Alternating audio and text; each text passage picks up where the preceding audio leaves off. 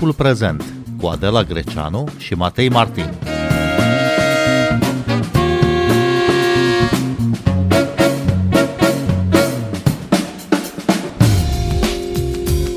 Cât de unită e Uniunea Europeană în privința embargoului asupra petrolului rusesc? Liderii europeni discută despre interzicerea importurilor de petrol pe cale maritimă până la sfârșitul anului, fiind permis în continuare importul de combustibil prin conducte. Propunerea de embargo asupra petrolului rusesc face parte dintr-un nou pachet de sancțiuni împotriva Rusiei, discutat de liderii europeni, care se întrunesc într-un Consiliu European extraordinar azi și mâine.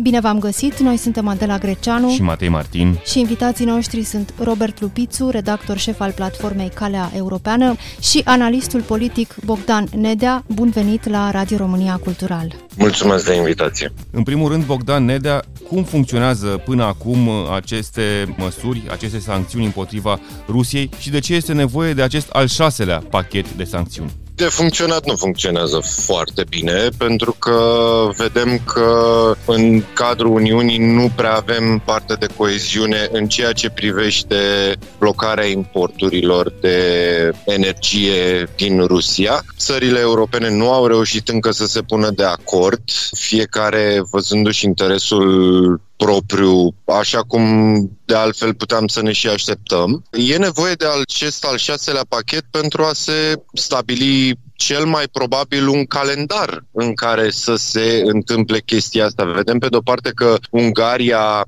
așa cum este și normal, fiind dependentă 100% de, de importurile energetice, cere timp, cere bani să facă acest lucru. Pe de altă parte, Germania are mari reticențe în a opri importul de hidrocarburi din Rusia, având același grad de dependență și nevrând să impună prețuri, uh, prețuri mari populației.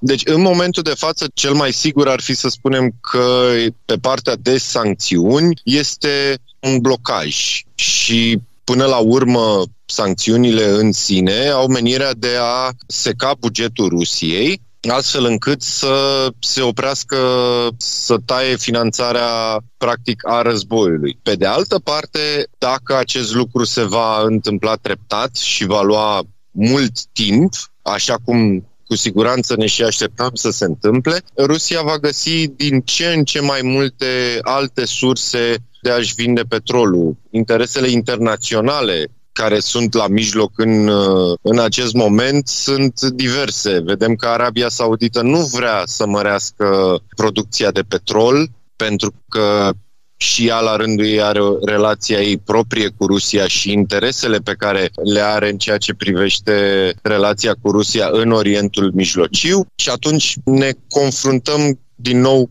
cu un blocaj. Pe de altă parte, Rusia a reușit uh, să găsească cumpărători în mare parte pentru petrolul său atât cât să supraviețuiască deocamdată, și anume India, China, deci uh, lucrurile nu sunt uh, atât de grave cum ne-ar plăcea să ne imaginăm că dacă mâine nu mai cumpărăm petrol uh, din Rusia sau gaze, lucrurile se vor opri pentru ei. Dar cât de afectată este economia Rusiei de aceste sancțiuni, lăsând la o parte sancțiunile în ceea ce privește importurile de gaze sau de petrol? Destul de afectată. Chiar zilele trecute mă uitam la un, uh, un video făcut uh, de un uh, politolog rus care prezenta felul în care arată cel mai mare mall de lângă Moscova. Pentru că, de fapt, vorbim de sancțiuni neavând uh, nicio formă de măsurare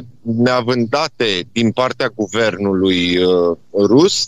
Singurul mod în care putem să măsurăm uh, impactul sancțiunilor este la nivel social și filma în cel mai mare mall care de obicei ar fi fost plin, filma într-o duminică când molul de obicei era arhiplin, la fel cum se întâmplă și la noi. Ne arăta că magazinele erau goale, ne arăta că foarte multe dintre magazinele anchor brands, uh, aceste branduri ancoră, cum este H&M, Zara și așa, fie erau închise, fie erau temporar închise, deci impactul se vede. În aceeași măsură, în același video, s-au dus în, uh, în alimentară, într-o oarecare alimentară și arătau prețurile și spuneau de câte ori au crescut aceste prețuri. Vorbeam de 800 de ruble redus, și aici vă dau un exemplu, vorbim de 800 de ruble redus de la 1200 de ruble un kilogram de cașcaval, ceea ce este foarte mult.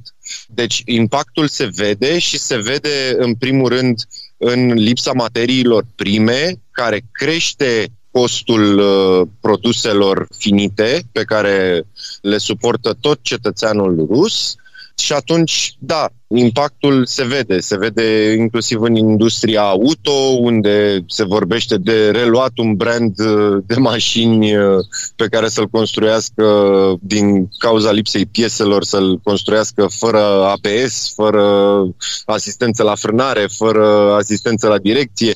Deci lucrurile se întâmplă, dar cu siguranță nu se întâmplă la fel de repede cum ne-am dori, în primul rând din uh, perspectiva războiului din Ucraina, sau poate la fel de repede cum și-au imaginat uh, liderii vestici. Într-adevăr, știm deja că foarte multe branduri uh, internaționale, occidentale, s-au retras de pe piața din uh, Rusia și mă întreb aici, Bogdan... Foarte multe nu s-au retras. În aceeași măsură, foarte multe nu s-au retras.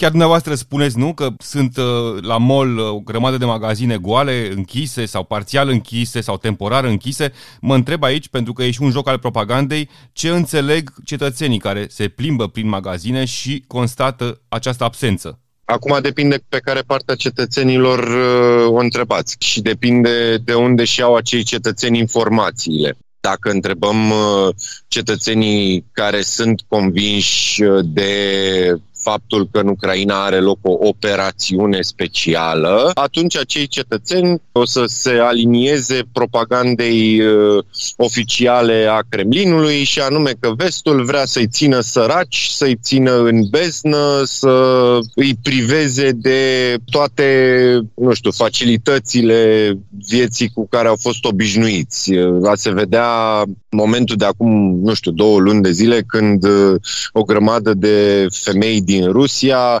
au început să-și taie pe video toate gențile scumpe, mărci uh, foarte mari, Gucci, Louis Vuitton și așa.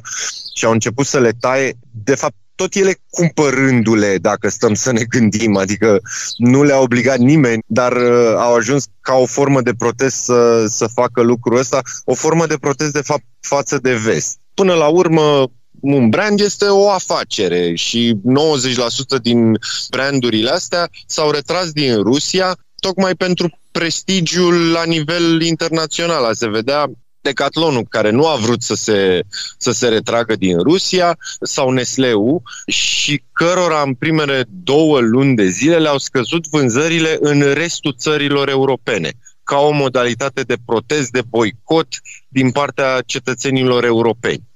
Deci depinde pe cine întreb. Cetățeanul de rând sau uh, cei mai vârstnici, pensionarii, dependenți de veniturile de la guvern, cu toată creșterea de pensii anunțată cu mare pompă de președintele Putin, vor resimți aceste sancțiuni.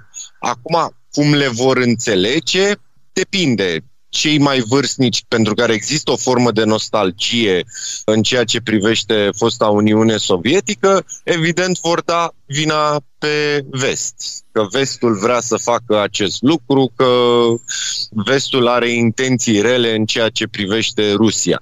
Cei care sunt un pic mai tineri și poate au și alte surse de informare care din păcate nu sunt nici foarte mulți cei care caută alte surse de informare, își vor da seama, dar din păcate aceștia nu, nu constituie încă o masă critică.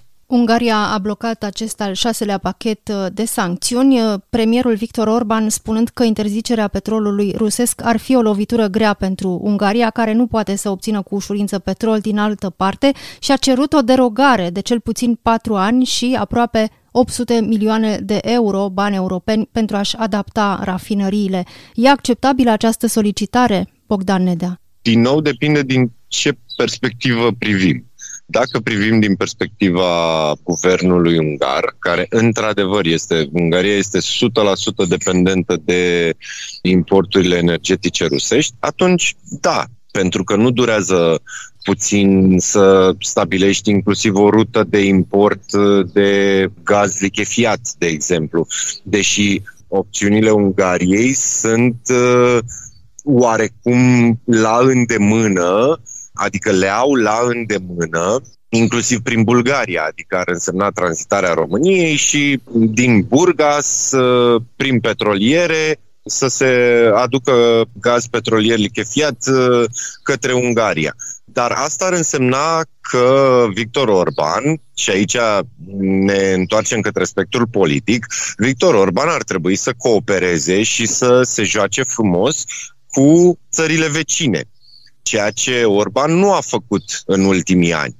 A preferat cel puțin uh, prin uh, politica naționalistă să arunce bani în uh, minoritățile maghiare din țările vecine, astfel încât să-și creeze inclusiv o bază electorală. A se vedea cel aproape un miliard de euro investiți în trei ani de zile în comunitatea maghiară din uh, Transilvania în uh, școli, în fabrici, în uh, refacerea de școli, în afaceri, dat bani efectiv antreprenorilor maghiari, în special agricultorilor, o politică care nu este aliniată guvernului de la București, pentru că acest lucru nu se întâmplă numai în România. Se întâmplă și în Cehia și în Slovacia și nu sunt, aceste politici nu sunt uh, discutate cu guvernele centrale. Și atunci asta ar însemna că ca să beneficieze de genul ăsta de importuri energetice, ar însemna să discute și să se joace frumos cu vecinii direcți. Chestie pe care nu știu dacă Orban este foarte dispus să o facă în momentul de față. Pentru că ar însemna să își anuleze, practic, politicile pe care, pe care le-a tot uh, implementat în ultimii ani în ceea ce privește relația cu vecinii și mai ales uh, minoritățile maghiare din țările vecine. Până una alta vedem o ruptură la nivel european uh, cauzată cumva și de această poziție a Ungariei și mai ales o ruptură la nivelul așa numitului grup de la Visegrad, în vreme ce Polonia a anunțat încă de la început uh, că va susține orice formă de sancțiune împotriva Rusiei. Ungaria a fost uh, prima dintre țări care a anunțat că din potrivă își va face un cont în ruble pentru a putea plăti pentru gazul de import rusesc. Da, n-a fost o surpriză că Ungaria a fost prima care și-a făcut uh, cont în ruble, pentru că în ultimii ani, în primul rând, viziunile președinților uh, Putin și Orban sunt oarecum aliniate. Orban, din uh, statutul său iliberal, uh, statutul său iliberal adoptat în cadrul Uniunii Europene, are nevoie de un aliat poate la fel de puternic precum este UE, care să-i valideze această opțiune de guvernare și atunci, uh, da, noi vorbim de contul în ruble. Uh, Orban a refuzat să permită tranzitul armamentului către Ucraina prin țara sa, care până la urmă, în momentul în care discutam despre chestia asta, mie mi se pare mult mai grav decât, uh, decât partea de cont în ruble. Pentru că atunci, în momentul respectiv, nu a făcut decât să întârzie armamentul care era absolut necesar. Vorbeam atunci de asediul Chievului în, în acel moment. Nu vorbeam despre felul în care s-a izolat acum uh, conflictul. Atunci conflictul era generalizat pe aproape întreg teritoriul Ucrainei. Oamenii mureau în număr mult mai mare decât se întâmplă acum și situația era mult mai gravă. Deci interesul său este să își mențină relația cu Rusia, de unde a și primit foarte mulți bani în ultimii ani. Să nu uităm că totuși uh, Rusia, într-adevăr, de câțiva ani de zile investește activ într-o centrală nucleară, iar ultima tranșă și cea mai mare tranșă, de fapt, uh, pe care a primit-o Ungaria pentru această centrală nucleară a fost imediat după începutul războiului în mod surprinzător. imediat după ce i-au fost blocate rezervele monetare internaționale. Adică guvernul de la Moscova a făcut un efort ca să îi dea Ungariei acei bani în acel moment, având costurile uriașe din perspectiva războiului și atunci uh, a făcut acest efort ca o formă de fidelizare, ca să aibă în continuare să beneficieze de acest pion, îi putem spune, din interiorul Uniunii Europene, care la adică să poată și bloca și asta a și făcut. Orban a făcut la literă, de fapt, ce era necesar. A blocat transportul de armament, uh, a impus uh, niște reguli foarte stricte pentru refugiații ucraineni, adică a făcut exact cam ce a stat în putință, fără să iasă foarte tare în, uh, în evidență ca un pion al Rusiei, ci invocând în mare parte interesul național. Ce soluții de compromis vedeți posibile pentru deblocarea discuțiilor în jurul acestui al șaselea pachet de sancțiuni și mai ales uh, privind uh, embargoul asupra petrolului rusesc, Bogdan Nedea? Nu încurajatoare. Nu vreau să fiu neapărat uh, pesimist, dar nu încurajatoare, pentru că trebuie să ne uităm, de fapt, la nivel european, dacă nu chiar planetar.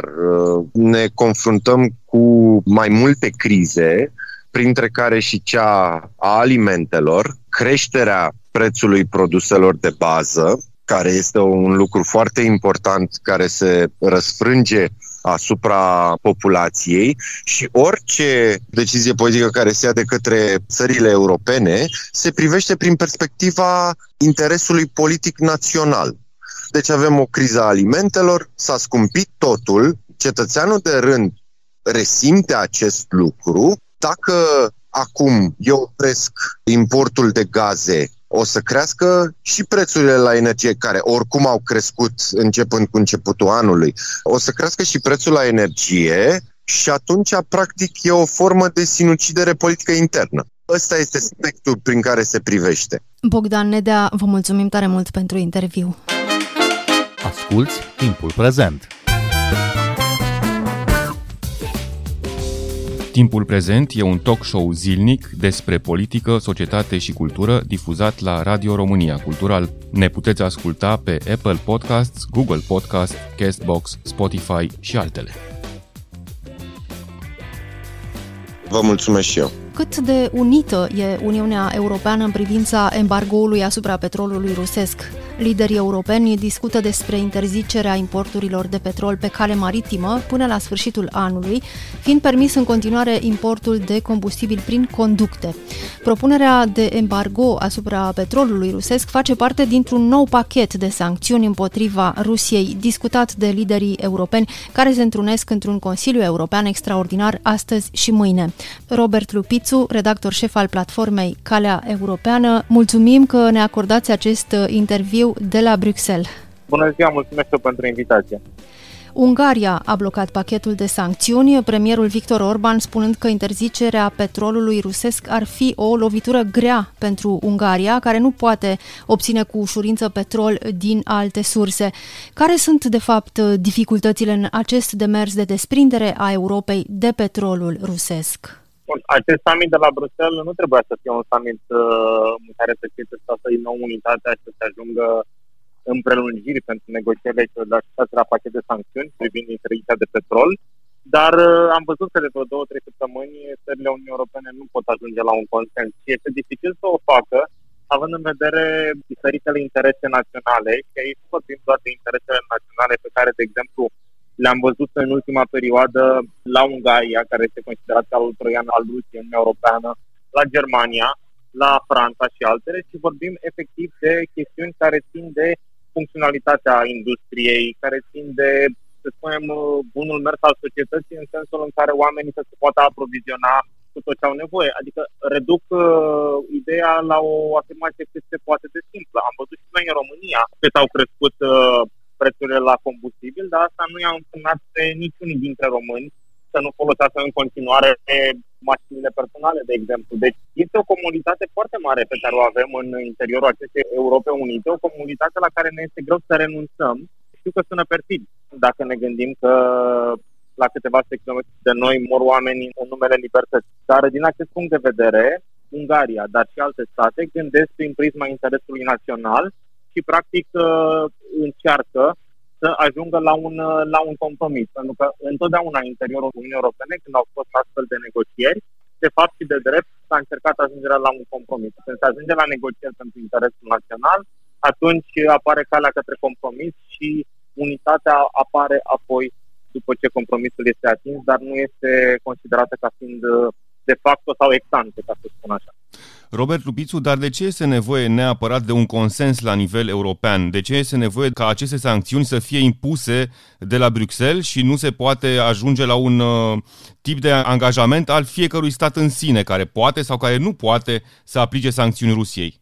Pentru că este vorba de același uh, raport de unitate, în care este mult mai important să transmit un semnal de unitate adoptând sancțiuni în uh, interiorul a 27 de state și la nivel instituțional european, decât să o faci individual.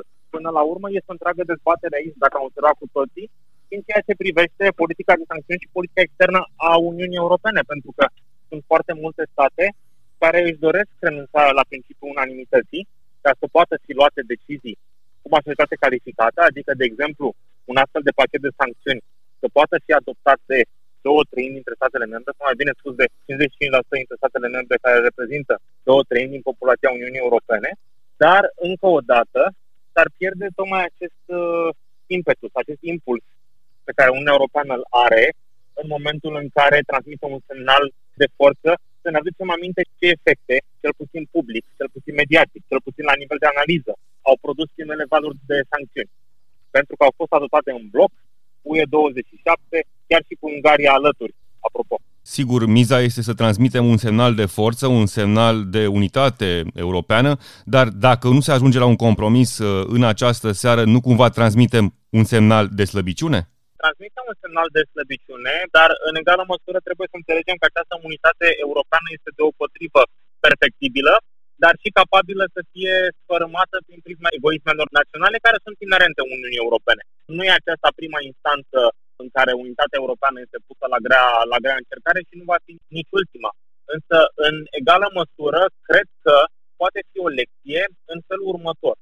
Dacă la primele pachete de sancțiuni, liderii Uniunii Europene și statele membre și Comisia și Parlamentul European au putut să vorbească pe o voce quasi comună, să prevină anumite breșe în calea unității, cred că la anumite sancțiuni care deja aduc atingere și uh, intereselor economice ale, ale statelor membre mult mai puternic, cred că întâi ar trebui purtate discuțiile într-un cadru informal, într-un cadru de negociere între statele membre, decât să apară această negociere deja de vreo două, trei săptămâni publică și am văzut de fapt ce înseamnă și incertitudinea aceasta, dincolo de spărămarea unității sau finalul de slăbiciune. Afectează și dezechilibrează piața. Piața de combustibil fosil, piața de petrol, piața gazelor, piața de energie până la urmă. Și nu e un moment prielnic pentru că această piață să fie destabilizată, pentru că ea deja este în diferite șocuri preluate încă din anii pandemici și acum uh, cu șocuri acutizate în contextul războiului Rusiei în Ucraina. Liderii europeni discută al șaselea pachet de sancțiuni împotriva Rusiei, care vizează, pe lângă interzicerea importurilor de petrol pe cale maritimă, decuplarea de la sistemul SWIFT a unei importante bănci rusești, înghețarea activelor pentru alte câteva persoane și companii, interzicerea televiziunilor rusești în Uniunea Europeană. Ce așteptări aveți de la summitul extraordinar al Consiliului European de azi și mâine, Robert Lupițu? Cred că va fi un summit uh, care va conta foarte mult exact cum va fi el organizat. Pentru că noi când avem o agenda a Consiliului European, știm subiectele care se discută, dar nu știm ordinea lor și cât timp petrec liderii pe acele subiecte. Ar fi de preferat să se discute mai întâi uh, subiectele la care pot ajunge rapid la consens, fie că vorbim despre, să spunem, o nouă injecție de bani în domeniul apărării, fie că vorbim despre modalități de a mai sprijini Ucraina concret, fie că vorbim despre acest plan Repower EU în ansamblul său cu privire la modalitatea prin care Uniunea Europeană își va termina dependența de gazul rusesc pentru că investește în energii regenerabile și lăsând cumva pachetul de sancțiuni uh, în partea a doua a discuțiilor. Dacă vor începe cu acest pachet de sancțiuni, sunt șanse foarte mari să nu ajungă la un consens și eșecul să pară mai, uh, mai răspunzător. Robert Lubițu, vă mulțumim tare mult pentru intervenție. Noi suntem Adela Greceanu și Matei Martin. Ne găsiți și pe platformele de podcast. Abonați-vă la timpul prezent pe Apple Podcasts, Google Podcasts și Spotify. Cu bine, pe curând! Thank you.